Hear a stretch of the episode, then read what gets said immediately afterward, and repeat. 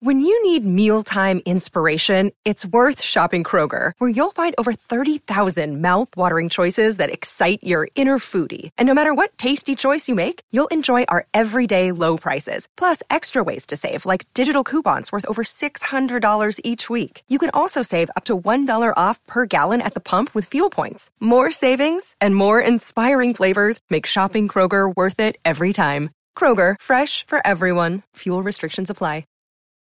Your brain needs support, and new Olly Brainy Chews are a delightful way to take care of your cognitive health.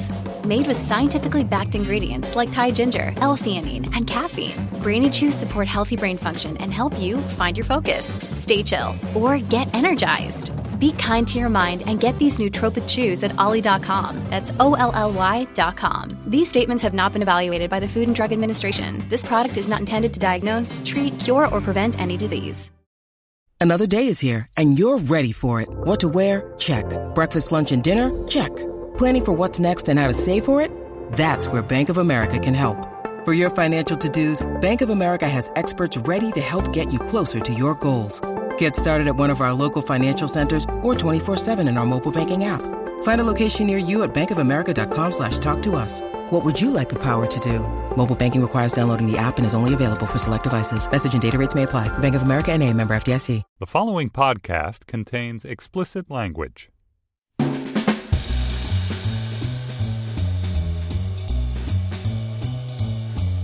Welcome to the Slate Audiobook Club. This episode, we're discussing John Lanchester's novel Capital. I'm Dan Kois, editor of the Slate Book Review, here in Slate's DC studio. Joining me from our New York studio is Emily Bazelon, a Slate senior editor. Hi, Emily. Hey, Dan. And David Haglund, editor of Slate's culture blog, Browbeat. Hi, David. Hi, Dan. Capital is a sprawling look at modern day London, following a score of characters, all revolving around a small street in Clapham in South London. Some of the characters live on Pepys Road and are therefore fantastically rich, thanks simply to the incredible inflation of real estate prices in that trendy neighborhood. Some of the characters work on Pepys Road contractors, nannies, corner shop owners, parking wardens, and the like. And someone is sneaking around Pepys Road taking photos and sending personalized postcards reading, We want what you have. I saw Lanchester read last month at uh, Politics and Prose here in DC, where he explained that he set out specifically with this book to write a, quote, big London novel, which I guess is a genre. In fact, it's a genre in and of itself, in the same way that the big New York novel is also a genre. So, David, I wanted to start with you. Um, where do you think that Capital fits in the canon of big London novels? Well, Dan, I'm, I'm afraid I have to begin the discussion on a somewhat contentious note because I, uh, I reject the premise of your question. Oh my God, it's not about London. I read the whole book and thought it was about London. It is. It is very much about London and is also big, but I don't think that the London not a novel, is a genre. I think it's a category. It's sort of a pseudo genre. Um, but you know, the real genres, tragedy, romance, comedy, etc., they imply kinds of stories, and I think uh, the category big London novel only implies a setting and a page count, and not a story. And that's, I think, what this novel is missing. I think Is a story. Is a story. I think, in, in terms of story, I think it has both too much and not enough. You know, it piles character upon character upon character um, in order to create this giant city. But, But isn't that the structure of the big insert city here novel? It, But they the- pile characters on top of characters on top of characters, and we see the ways they interact. But don't the best novels in that genre also tell a very rich story? And I'm thinking Exactly. now, I kept thinking about Trollope and The Way We Live Now, which is one of my favorite novels. I'll just say that right out now. But similarly, it has shifting viewpoints among a variety of characters, somewhat from different social strata, perhaps not as kind of deliberately as Lanchester does. And yet, I feel like I remember those characters, and I am not going to remember the people in this book, with maybe one or two small exceptions. Right, I agree. I mean, you get you get one after another. The the point for me, uh, at, at which I became uh, somewhat exasperated, was when we met. So one of the characters that you meet right off the bat is uh, an older woman um, who lives. I think she's eighty two or something. She Petunia Howe. Petunia Howe, um, and she lives in one of the houses on this road, and it's you know not really updated. It's she's a throwback to the sort of middle class London of the post war years, and uh, and then we meet her grandson, who is essentially Banksy, a sort of Right. fictionalized version. Smitty. Smitty. Um, and he's an interesting character. And then we meet her daughter and his mother, and and that was about halfway through. And it was at that point I realized we're just going to keep meeting characters. You know, we get these chapters. Uh, e- each one of them is, has basically a similar degree of importance. There's no central protagonist. Uh, And some of the characters are total caricatures, right? Yes. Particularly Roger and Arabella Yount, who are the kind of nouveau riche, completely crass, really horrible couple who Right. uh, whose misfortune is another thread through the novel. I decided about halfway through that the only way to enjoy this book was as a portrait of this street and of this social moment in the life of London as opposed to looking for a story in it. And I started thinking then about Bonfire of the Vanities and how it kind of matched up into that social satire of the very wealthy and the aspiring uh, in that genre. right. Well, Right. I guess I don't know what other. I mean, I, I believe that that's the way this novel is meant to be enjoyed and appreciated. And I mean, and I think to go back to David's point, I think that that is indeed the structure of the big insert city novel. I think it's, I mean, it's sort of uh, Iñárritu esque to to mention a director uses this structure a lot. Yeah. Um, it's it is a lot of different stories, a lot of different people, characters who keep getting introduced and who bounce off each other in interesting ways, giving us a portrait of a time and place, which to me is is particularly interesting, and it didn't leave me craving. uh, Like a better plot engine in this story, So but it's tell us interesting, David, that you felt like that this that this novel had almost like a Game of Thrones problem to you that it kept introducing characters and you kept caring about them less and less as, as they introduced more and more. Yeah, very much so. And I think the Iñárritu comparison is a good one because um, I was actually just talking about this with a friend recently that the, the sort of network narrative that, that he uses.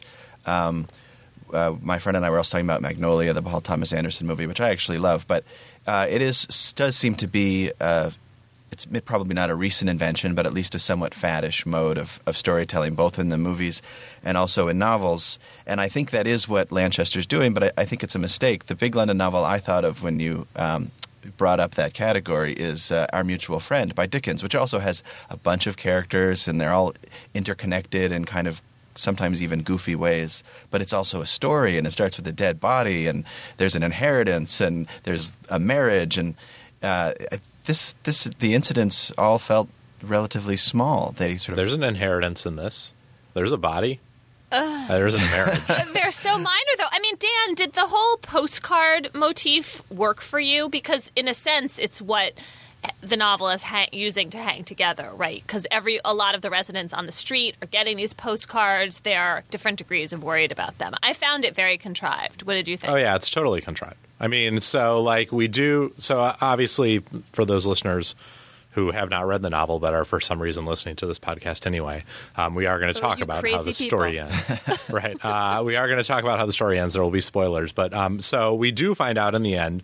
Um, who's been delivering these "We Want What You Have" postcards and sort of creating attendant mischief along with uh, along with them. It turns out it's actually two people. It's um, one of the brothers of the shopkeeper who runs the corner shop, Usman Kamal, and then it's also Smitty, the Banksy esque art provocateur's ex assistant.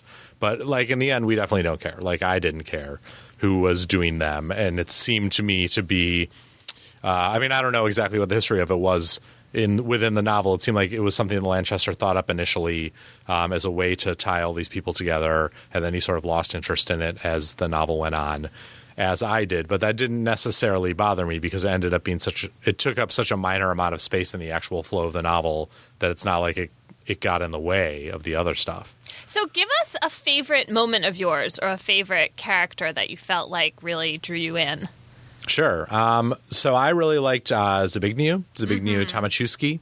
He's the Um, best guy yeah, in I the agree. book. Agree. Yeah, so he uh, so the novel um, deals both with the the residents, as I said, of of Pepys Road, um, including Roger and Arabella, whom Emily hates so vividly. Oh my god, Um, you want to defend them? They're written to be indefensible. Well, we'll talk about them later, but um, it also deals with the people who work for them. And, and my favorite character in the book is Zbigniew, who's a Polish immigrant.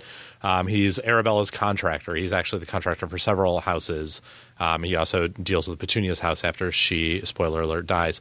And um, and uh, he is just an extremely capable, extremely smart uh, guy who is really good at his job and who is determined that the thing that will set him apart from English contractors is that they are all terrible at their jobs and lazy and dumb. And he, on the other hand, is is always on time, always gives estimates that are close to what a work uh, to what the work will actually cost and how much time it will actually take, and does a good job and doesn't sort of get all wrapped up in the lives of his foolish rich customers. But meanwhile, he's living his own life, his own parallel London life, which he views as being essentially false. Like he views his real life as being the Polish life that he's left behind and to which he will eventually return.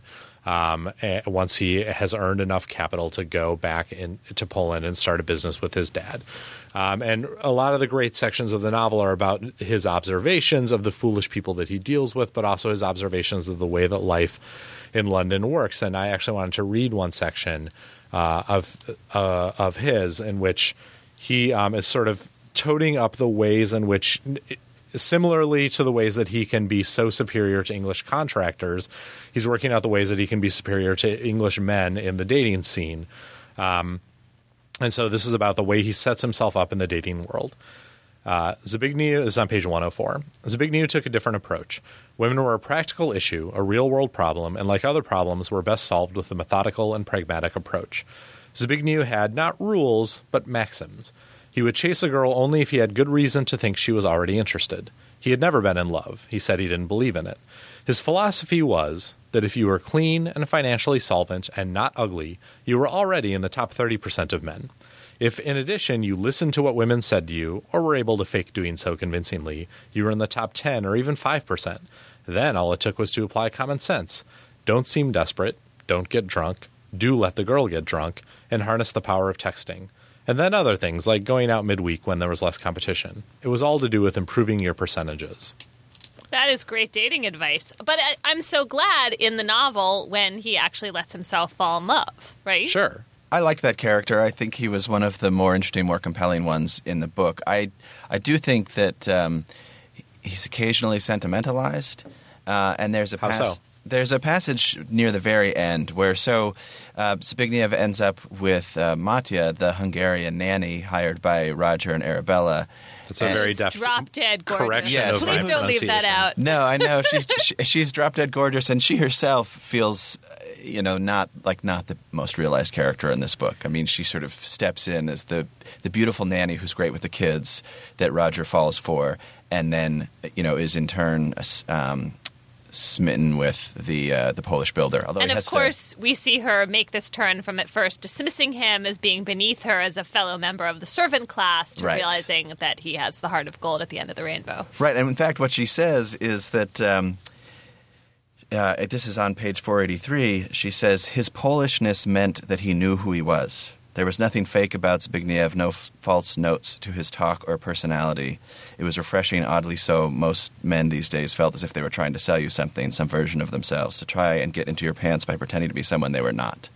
And I think one, you know, you can imagine a distance between her thoughts and John Lanchester's there. I don't know that I see it. Uh, you know, this idea that he's sort of Polish and therefore more real and more authentic than his English uh, neighbors. I, I found that idea somewhat annoying. And it's a shortcut, right? And that's my central objection to this book and to this whole genre of stitched together with two dimensional characters social satire, which is that we never really the writers are allowed they allow themselves these shortcuts because they're not really probing the depths of anyone's psyche and i don't mean to be too harsh about this i enjoy these books fine i was like perfectly happy turning the pages of this novel but i just feel like in the end it's not giving me what I really, really want from a great book, which is like this much deeper, richer sense of human beings and who they might be that isn't just a- able to be summarized in like, he's Polish, therefore he's a good man at heart. Right. Lanchester is already courting. Um, I, I, don't want to make it sound like he's sort of uh, horribly stereotyping these characters because I think he's working with actual social types and he's trying to present the sorts of people who actually live in London. And one of the sorts of people who live in London are Polish builders. It's actually, I mean, it, it is a stereotype there of the kind and of Muslim shopkeepers, yes, right? Yes, exactly, from Pakistan, and you know, rich Tories and and so on. Um, I, I don't actually mind that, but then you have to kind of imbue them with something. And you know, I think he mostly achieves that with Zbigniew. I think the worst character is probably Arabella. I think she's not given anything. Uh, it almost, to a degree that almost surprised me. I mean, insofar as there's a villain in this book, it's her. And she writes this ridiculous and amazing note to her husband part of the way through, which I so objected to. She decides that she's the one with the hard life because she hangs out with the children, but she doesn't. She has a full time nanny, so we know that that's insane and that what she's really doing is getting her nails done every day. I mean, this is like the total nightmare cartoon version of the stay at home mother. Right. Right. And she writes this note to him. She's going to go off for two days, and she basically says, like, now you're going to find out how hard my life is. Fuck off, Arabella. Who does such a thing? I'm sorry. Nobody does that. Well, not only that, but after she goes away, um, the kids don't miss her. No, and her husband like falls apart in the most sort of comical and over the top dad scene where he literally like has the kids, you know, whatever. It's just right. exactly what you'd expect. And it was funny, but it's such a cheap shot. Well, and, and the fact that the, I mean, I th- I thought this was a, an unusual mistake for the book in that um, when the kids don't even miss their mother, that just seemed unlikely to me. I mean, I no matter how checked out. Yeah, exactly. No matter yeah, no matter how much of her time she spends shopping, you know, they're they're little children. Yeah, they, Arabella is like Betty from Mad Men on smack, like in terms of her relationships with her kids. did, did she well, not I mean, in the book for you, Dan? Well, I mean, it's interesting in the sense that you talk about the novel use, utilizing these social types, and they're and Arabella and Roger are definitely social types but they r- reminded me not of. I mean, she reminded me not of Betty on Mad Men so much as they both reminded me of Dickens characters. I mean, it seemed to me that it's not at all unlike what Dickens did in his big London novels and using these types and making some of them really, indeed, utterly repugnant because he feels they're repugnant. I mean, I, I mean, there are a lot of ways in which you can deepen characters and and build them so that they even the most repellent of them are sympathetic. And I do think honestly that Lanchester does make Roger sort of cheerfully, stupidly sympathetic in a bunch of in many ways, much as I would like a really stupid dog. But I also think that there can be room in a novel like this with like literally 20 or more eh, named characters who get their own sections for one or two characters who are just really comical monsters. I, I don't wish- know. In the same way that I don't mind there being one or two characters who are a little bit sainty. I wish there was a more fully realized female character to balance out Arabella because Petunia Howe doesn't cut it. She's the old lady. And I really liked Quentica, who's this um, African immigrant who's um, the traffic cop on right. Pepys Road, but she like barely shows up. Right. Yeah, no, and I, I wouldn't mind if they were more comical. I mean, that's that's my other problem. Not that they're um, overly stereotyped, but that they're they just don't have a lot of life. I mean, Arabella didn't really make me laugh in the way that a Dickens character often does. And I, all of this, I think, I mean, I think Lanchester really? did achieve. She didn't make exactly, you laugh. Huh, she made you laugh. Oh yeah, like when she's talking to her friend on the phone, and she they keep referring to each other as like babes, and then John Lanchester notes their ages. Yeah, like they are. They were both women were over forty. Well, I you know that got a chuckle from you, not from me. but uh, now you're laughing. Yeah, at exactly. Dan at, at, Dan's. Yeah. no, I, I, think I think Lanchester really did set out what did achieve what he set out to achieve, um, and I think that he dialed down the sort of comical aspect of it on purpose. I suspect. I mean, uh, getting back to that that idea of the network narrative. Um, it reminded me too of uh, the big James Wood essay from several years ago about hysterical realism which was uh, an essay, a review essay of uh, White Teeth by Zadie Smith, in which he sort of indicted Another all of big these, London novel. Yes, which had, I like so much better than this book. Well, you know, Wood indicted the whole category, but one of the things he uh, complained about was that uh, I mean, it was this idea that they were hysterical, that they were sort of overeager, over energized. Uh, everything was sort of ridiculous, uh, full of coincidence and you know goofiness. This book doesn't have those things. It feels like that kind of book stripped of all of the kind of craziness. Right. Whereas with Zadie Smith, that book so much feels to me like a first novel. It has this roaring engine of energy behind Right. it and these very memorable characters, and it doesn't all make sense. And yet, I feel much more forgiving toward it because I felt like she was getting under the skins of people as opposed to having these very thin portrayals that to either mock or kind of sympathize with sentimentally. Right, and the other thing Lanchester um, decides not to do is uh, he doesn't bring everyone together. I mean, as you said with the postcards, when you finally find out where they've been coming from and what the story is, yeah, you kind of shrug. And there's even a neighborhood meeting, which we barely see because we don't really care and we don't know who said what at the meeting. It's told from the point of view of the cops. Right. All of which I think makes the book more quote unquote realistic, uh, but all of which also makes it somewhat less entertaining, I think. But I mean, did you really want the book to end with like like I'm trying to figure out how it could have ended, but like there's a bomb on Pepys Road and everyone comes together in the street to discuss their lives and No, you know what I, what I really wanted was for um, the sort of conflict that Lanchester sets up at the very beginning in the prologue or preface, whatever he calls it, to be more of the driving force of the book. Because I loved, I really did love that prologue, and part of what I suppose I'm expressing here is just disappointment with the book that when I began it, uh, you know, I was I was really. Um, caught up in. He talks about how uh, something had changed in London, and obviously not just in London, but with uh, the value of houses. That that this had completely changed uh, the way people um, connected with the places where they lived.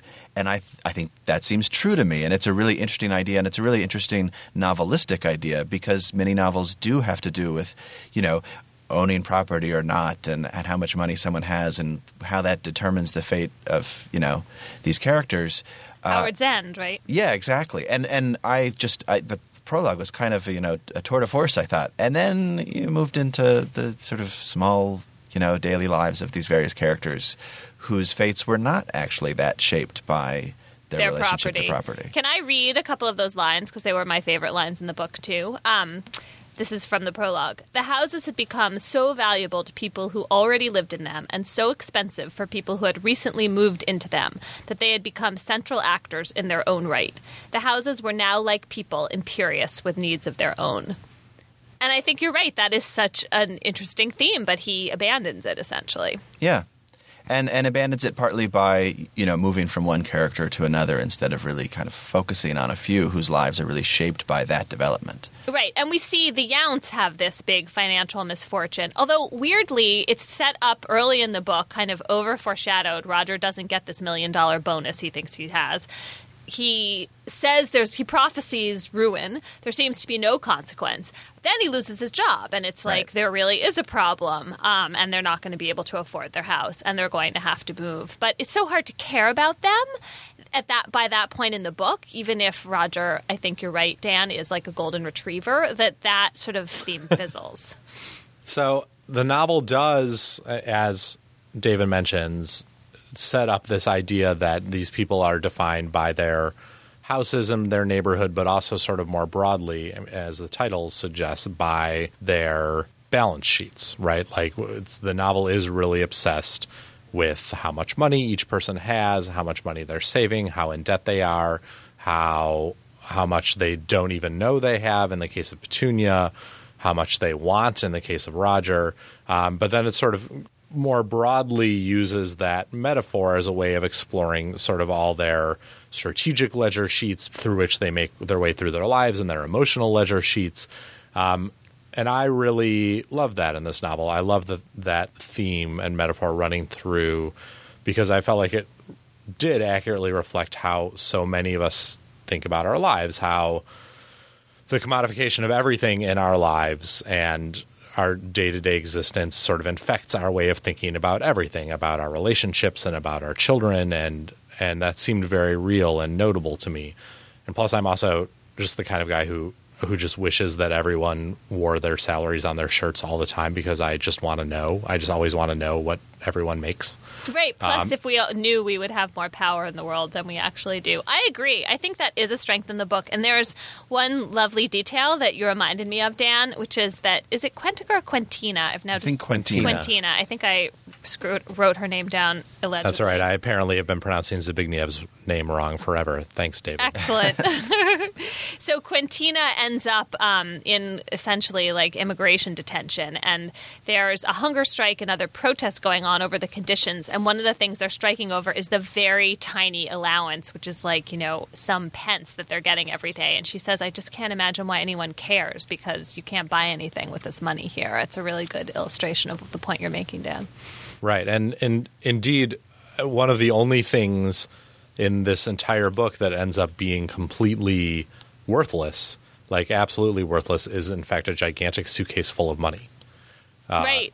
Zbigniew Yeah, I like that. finds as he's renovating Petunia's house after she dies, he finds up in the attic a gigantic suitcase of money that her um, late husband had hidden before he died, and apparently had never gotten around to telling her about. But uh, the money in the suitcase are old British pound notes, the ones that have been taken out of circulation and that are functionally worthless at this point. And so he makes the he doesn't know that though. He makes the decision to in the end after torturing himself about it forever to give the money back to the its rightful owner to Petunia's daughter um, and and only afterwards discovers that this windfall he thought he had stumbled into is in fact almost totally worthless. I thought that was one of the better moments in the book, in part because it really did make use of Lanchester's, I think, pretty sophisticated understanding of finance. And you know, he also wrote a book that was uh, published in the U.S. as IOU, all about um, this sort of new world that we live in, where everyone's in debt. Um, and I, I thought that was great. It's about you know the, the taxes and the fines that would be applied, as well as the fact that the currency is out of date, and and it, it's such an unexpected to me anyway. It was such an unexpected resolution to what f- looked like a very old-fashioned sort of story. And actually, that story was compelling. I wanted Yeah. to know what, how it was going to end up, and the crazy husband had been set up early enough and well enough in the book that you believed he might have done such a wacko thing is put the suitcase in the attic. Yeah, and, and in fact, I even liked the little, uh, you know, uh, what little we learned of Petunia's, um, you know, long long ago dead husband. Um, you know, his relationship to money, the way it was then kind of uh, im- described. Uh, by his daughter, I think, when she's you know kind of imagining, okay, what what must have happened here? Uh, again, I thought was really interesting because it was getting at this person's relationship to money and how that shaped their life and then how it turned out completely, you know, in the opposite manner that they expected. That was a great little reversal. And there was another, I think, good interlude with money in a character I don't think we've touched on yet Freddie Kamo, who's this African soccer player, to total soccer star who comes to London and has a house rented for him on Pepys Road because he's kind of having the red carpet put out before him. And he has signed this enormous contract, which for amounts of money that really make no sense in the land that he's come from. Um, and he and his father kind of have to grapple with that and about what happens to him in the book. I, I actually wanted more from those characters than we got. Huh. And the turn that his story takes is a, is a, I thought a really interesting another interesting way that Lanchester used his obviously deep knowledge of of different kinds of financial markets and different kind of financial instruments because Freddie Kamo, uh, as you mentioned, Emily, he's a soccer star, but he's a teenager. I mean, he's the reason his father has come with him is because he is very, very young and has never been to London before. He becomes quickly like a fan favorite because he's put in at in the second half of games and makes these amazing plays. But very early in his career, about midway through the novel, he through just an accident of fate, as so many things happen in this book, he completely blows out his knee. He's a little bit too fast for an opponent, and the opponent fails to alter his slide tackle appropriately, and he and he tackles Freddie Kamo right in the leg and blows out his knee like potentially permanently. And so Freddie's story and his father's story for the second half of the book become them navigating their way through this unbelievably convoluted insurance policy that has been created by the team, that had been created by the team to ensure Freddie Kamo's life, his health, his legs, basically. And so there's all these terrible scenes in which different doctors give different judgments on the how permanent the damage actually is, and they have to negotiate then with the team and with the insurance company what kind of payout they're going to get, who will get the payout, and when, and will Freddie ever be able to play again in England or anywhere? And it's it was such a stark portrayal of the way that Freddie's life and purpose had been commodified and and he, he his entire life could be easily boiled down to specific sums of money that that the actuaries at an insurance company could quantify so simply I thought was a really potent image and yes I did want a little more of them but I thought he really served a, a really great purpose in this book See, I wanted much less of him. Tell I, I- us why. I, I, I liked the the ending to that story. The idea that eventually um, the insurance company is willing to give him the contract that he signed, all the money that the contract uh, would have guaranteed him, as long as he never plays soccer again. Uh, and his manager, yeah, professionally, right. And his, his manager ends up uh, negotiating with them so he can play back in Senegal, I think, uh, if I remember correctly, where he's from, um, because the amount that he would get paid there is so small that it's just not worth it to them to care. I thought that was an interesting conclusion, but in the meantime, we get all these chapters about Freddie who I didn't feel like I knew at all. I mean, he's kind of a, a cipher in the way that, you know, a great athlete can be. He's such a physical, you know, he's so in, invested in what he can do physically. He's not, um, he doesn't have some particularly gripping interior monologue. No, he's definitely recall. drawn as the teenage boy kind of. Right, but I mean, lying most of those super into chapters are in- soccer. And he's most not, of the chapters are in the voice of his dad Right, right. Right. Uh, but neither of them has any real connection to the other characters in the book. There's the manager and there's them, but they have no relationship to the Younts. They have no relationship to Zbigniew or to Quentina. I mean, they, these these stories just felt so They're atomized. disparate. Yeah. I mean, in a way, often I thought this book felt like a collection of short stories that had been broken up into little pieces and then, you know, shuffled Artfully. s- yeah. So, uh, uh, you know, it felt like more of a story collection than a novel in some ways. And one in which you had to read several pages to get to then the next part of that. Although the chapters are very short. That was a smart thing he did structurally, I think. Oh, that actually drove me crazy. That Yeah. was like the one thing structurally about the novel that drove me nuts because, I mean, I do, I definitely get what you're saying, Da- David. It does feel atomized. It does at times feel like individual stories that are interrupted here and there. And those interruptions often bother me. Like, I often felt as though a four page chapter in someone's voice was just not doing it for me. And I wish that he had just sort of collected those bits and pieces into greater bits and pieces so I could get a momentum with the character without feeling like I'm leaping into another character necessarily. But I will also say that it didn't feel like a short story collection split in different ways because even when the characters don't meet, there are obvious parallels and similarities and themes running through their lives that make this to me a, a- truly a novel. I mean, not a collection of short stories, even a thematically linked collection of short stories. Even if Freddie Kamo never meets Roger Yount, for example, there are obvious parallels in their lives and obvious tracks that they're taking that seem to me to make this a real book and a real novel in a way that just a collection of stories wouldn't. You know, Whereas I think I liked the short chapters because they were masking the essential weakness of the book, which is that these characters weren't. There was nothing more to dig into. that's exactly how I felt. In fact, I liked the short chapters at the beginning and then started to get frustrated with them as I realized, you know, the story wasn't kind of building any momentum for me. It's striking to me that we have not yet talked about the Kamals really at, at all. Right. Sure. Who are supposed to be at the heart of the novel, but are Right. also ciphers, I think, to some degree. oh, I didn't think they were ciphers at all. I don't know if they're ciphers, but I don't see how their story. Dan, um, maybe you have an idea about this, and you can set me straight because I don't see how their story uh, connects thematically in the way that you were just talking about. I mean, he's. Um, it's uh, it's Shahid, right, who ends up getting arrested. Yeah, and did you? detained. I was mixing up Shahid and Usman, two of the brothers, until the end. I had to go back last night and remind myself who is who, and they're introduced fairly carefully in the beginning. But I felt like Lanchester wanted there to be at least three Muslim men, so that we have three types, and yet the two of them were blurring together for me. And I think that's a reflection of the shortness and the, just the multiplicity of different people we're keeping track of. Right. And also, the, the, the whole storyline felt to me like, well, this is a big London novel. I need to have some Muslims in it. And what's going to happen to them? Well, one of them is going to be wrongfully detained. And I think he handles it pretty sensitively. I think the characters are, are reasonably drawn, but it just felt so separate from everything else that was going on to me.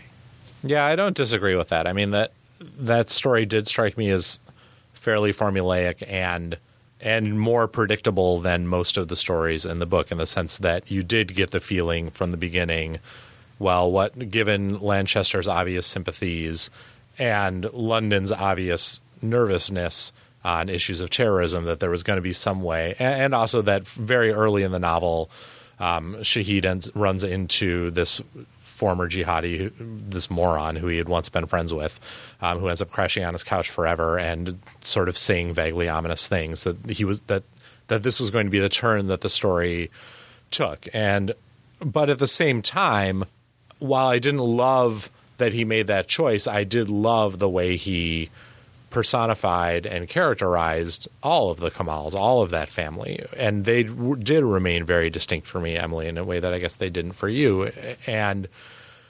Um, and part of that had to do with the with the ways that Lanchester clearly delineated their specific feelings about the country that they were in, from resignation on the part of the shopkeeper Ahmed, and all the way to sort of real vivid repugnance on the part of Usman to sort of grudging acceptance on the part of Shahid, and then the way that they all came together in in one of what I thought was one of the really great comic set pieces of the book, which was the horrible visit of Mrs. Kamal, their mother, who comes from Pakistan and who is just utterly horrible in every way. And, not, and who well, really, she gets was, her son out of prison. She Let's does in the end for effectiveness. Sure, absolutely, but she is like unbelievably unbearable and difficult to deal with, and and just those scenes in which they pick her up at the airport, and for, from the instant they pick her up, they've even before they pick her up, things just start going wrong. Traffic goes horribly, and they start sniping at each other. And just like the idea of her looming there at the airport, waiting to criticize them all, is enough to drive them all over the edge. Like I love that portrait of that family, um, and I did, and I loved at the end that it, that it is Mrs. Kamal and her horribleness who is it's her who is makes the decisions necessary to get Shahid out of prison. Um, but I just really love those stories, even as I was disappointed that that was a choice that Lanchester was forced by his own predilections or by his desire to tell a certain story to make. Like, I didn't love that that was the way the story went, but I loved the way he handled it in the end. I think that's a really good defense of it, Dan. I was thinking in those portions of the book about um, Amy Waldman's novel, The Submission, which is a post 9 11 book that we talked about on the book club last year. And that book has a more spends much more time with the Muslim character who's the architect who's very central to the plot. And right. it's very much a New York novel in the way that this is a London novel. It has these social types from New York. And somehow I feel like because Waldman really I think does much more with the architect character and his girlfriend I'm remembering neither of their names but that's just me um, it just felt I, I, don't know. I felt like while I like your rousing defense of this family, that they a little bit paled in comparison. I don't know. Well, sure, but in fair. the submission, those two characters plus the woman who sort of serves as the linchpin of that story, the immigrant who lives in Queens, um, the widow. Um, Bangladeshi. They're like, I mean, they're like seventy-five percent or sixty percent of the important characters in that book. There's five important characters in that book, and there are three of them. And this one, there's over twenty important characters, and this is one storyline. And so it didn't. But maybe that's too many characters. Like maybe it's better to have a novel where you pick and you really like go in deeper. And I'm just ex- using this comparison to express my general preference. Maybe Right. so. Yeah. I mean, I like a, I like a novel like this where I'm guaranteed to enjoy the pl- the you know the company of most of the characters. And if there are characters who I don't like, I mean, one great thing about short chapters is four pages later you're out of that character and you don't have to worry about him for another forty pages. The novel for people with short attention spans. yeah, it is sort of the shortest attention span theater of novels. I guess that that's true. but the problem for me is that uh, it didn't hold my attention, and actually, a big kind of central story that you know pulls a book along is what grabs my attention. So for me, Right. it was you know each four pages. Oh, okay, now we're with this guy again. Nothing's going to happen to him either. Um, You're a serial drama man. yeah, I am too. And and in fact, I mean, I to be honest, I, I you know, I'm a slow reader. Um, I really like to uh, enjoy sentences. I think Lanchester sentences are fine, but not great. Um, so maybe this is just the wrong kind of novel for me because I'm not someone who can just pick up a book and just kind of whiz through it. In fact, I recall that you threatened to drop this one halfway through I at did. one point. I did. I would have if if if not for this discussion we're having now. I would have stopped after about eighty or 100 pages.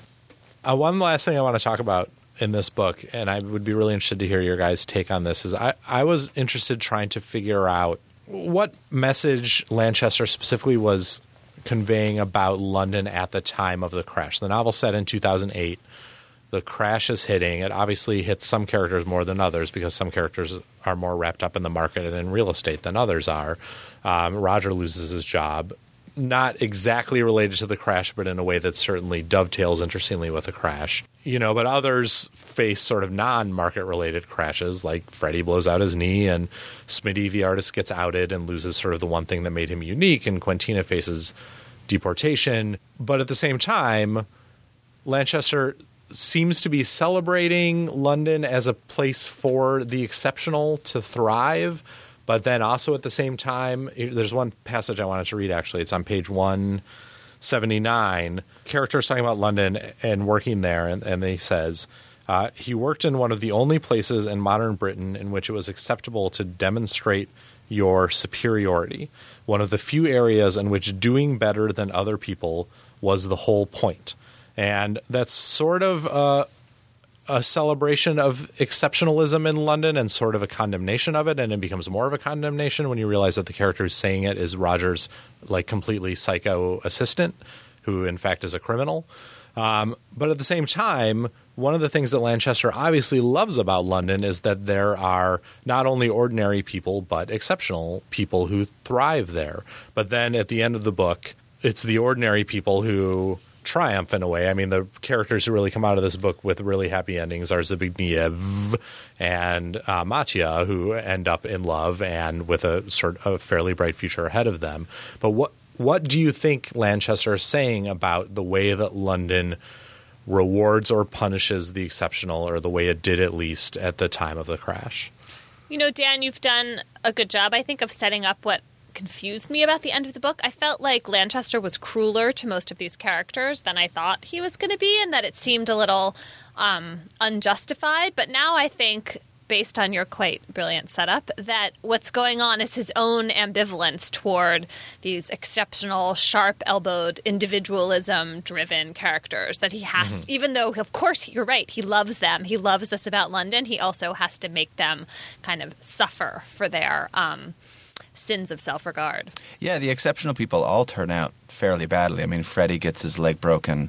Um, the assistant who uh, whose chapter you were just reading from, Dan, uh, is arrested. I think he's caught. Yeah. One hopes so, since he's been stealing millions of dollars from his company in this bizarre trading scheme. Right. One other right. exceptional minor character, the uh, lawyer that the Kamals employ, is is not particularly. Uh, no, she seems very pretentious. Yeah, and very into her own exceptionalism. Right. And She is like a civil rights lawyer who's actually all about herself. Right, and and the characters, like you said, Dan, the uh, more ordinary ones, all seem to come out much better. And at the very end um, Roger is sort of committing or trying to commit himself to a more ordinary existence, uh, and one that I think is going to take place outside of London, if I'm not yes. mistaken. So, yeah, I actually think that the the attitude the book seemed to have was was more sympathy with the ordinary.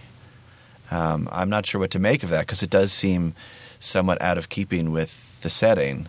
Um, I mean, it, it's a it, setting London is a mix, right? And it is partly a place where people from all over, not only the UK but all over the world, uh, come because it offers opportunities that other places do not. I mean, isn't this in some ways a retort to the bonfire, bonfire of the vanities 80s sensibility where, you know, these people who are supposedly running the world, in fact ruining it, get their comeuppance in this book? Right. Yeah, Smitty is another one, right? Because he's outed, unfortunately, off stage. We don't really know how that happened, right? I thought that was frustrating.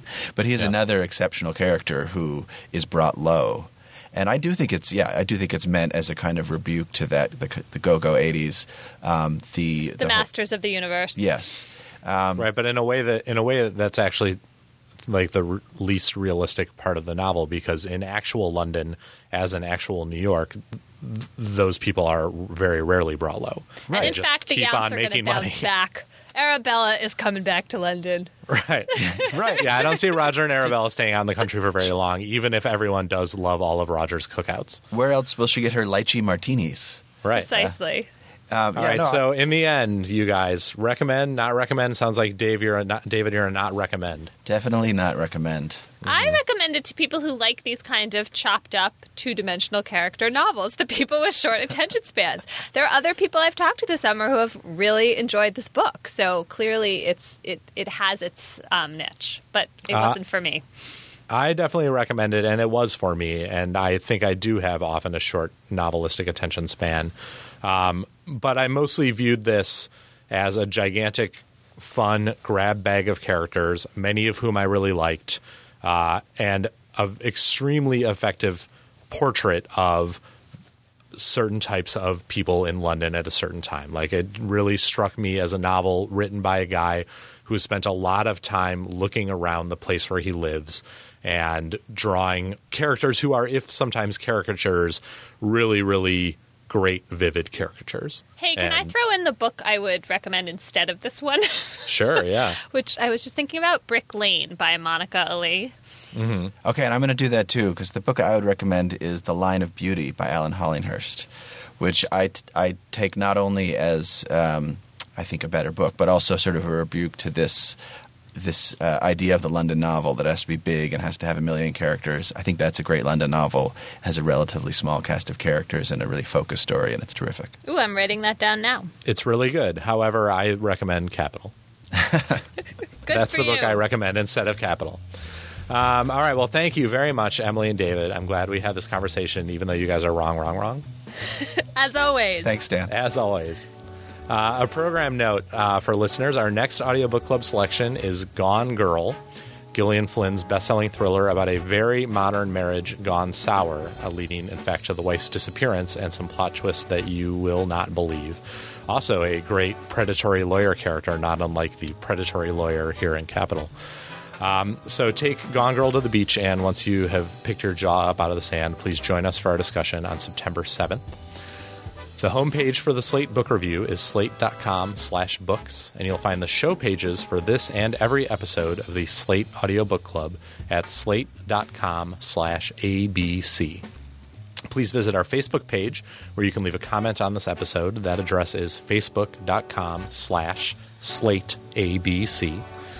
Please subscribe to our podcast in iTunes, which helps other people discover the show. Search for Slate Audiobook Club in the iTunes store, and please don't forget to leave a comment while you're there. Our producer is Dan Pashman. The executive producer of Slate Podcasts is Andy Bowers.